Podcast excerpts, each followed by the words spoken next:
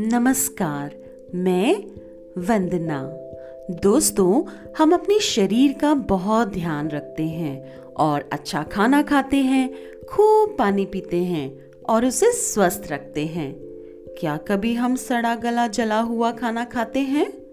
नहीं ना, क्योंकि इससे हमारा शरीर खराब होता है। जब हम अपने शरीर का इतना ध्यान रखते हैं तो अपने मन का ध्यान क्यों नहीं रखते?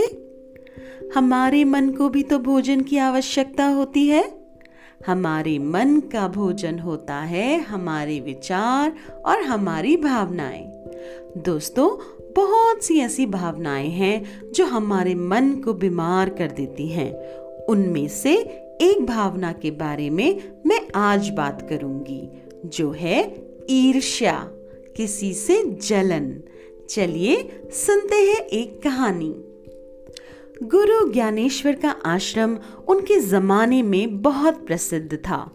उनके यहाँ हजारों छात्र विद्या के लिए आया करते थे।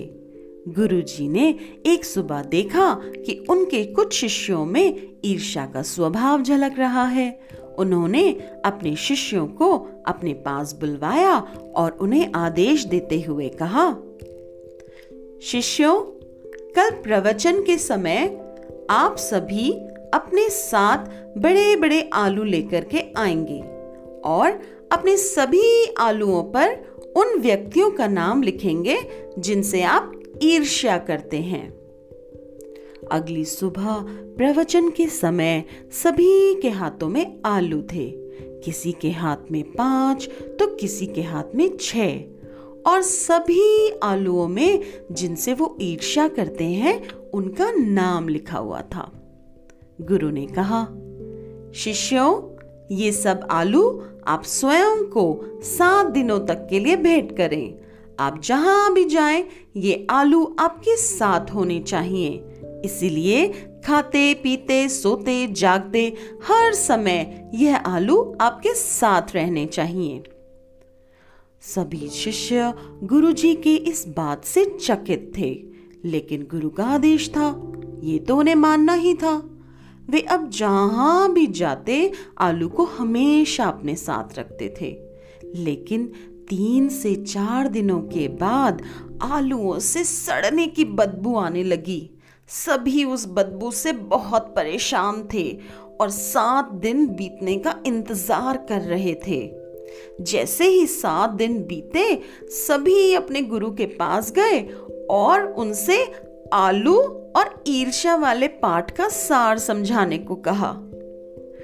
गुरु ने शिष्यों को समझाते हुए कहा, शिष्यों, जब सात दिन में ही इन आलू से बदबू आनी शुरू हो गई है और आपको ये बोझ लगने लगे हैं, अब जरा यह सोचिए कि आप अपने जिन मित्रों से, जिन व्यक्तियों से ईर्ष्या करते हैं, उनका कितना बड़ा बोझ आपके मन पर रहता हो गया। जलन आपके मन पर अनावश्यक बोझ डालती है, जिसके कारण ही आलूओं की तरह आपके मन से भी बदबू आनी शुरू हो जाती है। हमेशा मन में एक बात गांठ बांध लो, यदि तुम किसी से प्रेम नहीं कर सकते, प्यार नहीं बांट सकते, तो नफरत या ईर्ष्या भी मत करना। यही तो वो सबसे बड़ा कारण है जिससे आपका मन हमेशा खुश, स्वच्छ और हल्का होगा।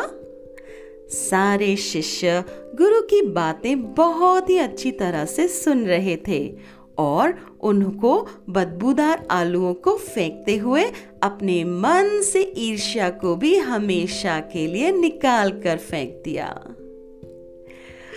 बस इतनी सी थी ये कहानी। ईर्ष्या करने से, ईर्ष्या जलन करने से, इस तरह की बुरी भावनाएं रखने से हम दूसरे का भला ही करते हैं, क्योंकि उसे तो कोई फर्क नहीं पड़ता, वह तो और मजबूत हो जाता है।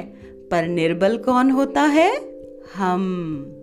इसका हमारे शरीर पर भी बहुत बुरा असर होता है, बीमारियां घेर लेती हैं।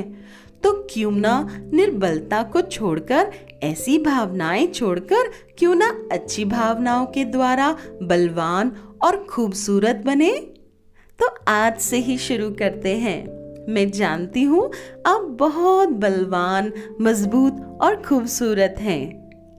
सुनने के लिए आपका धन्यवाद। आती रहूंगी मैं, आपकी वंदना।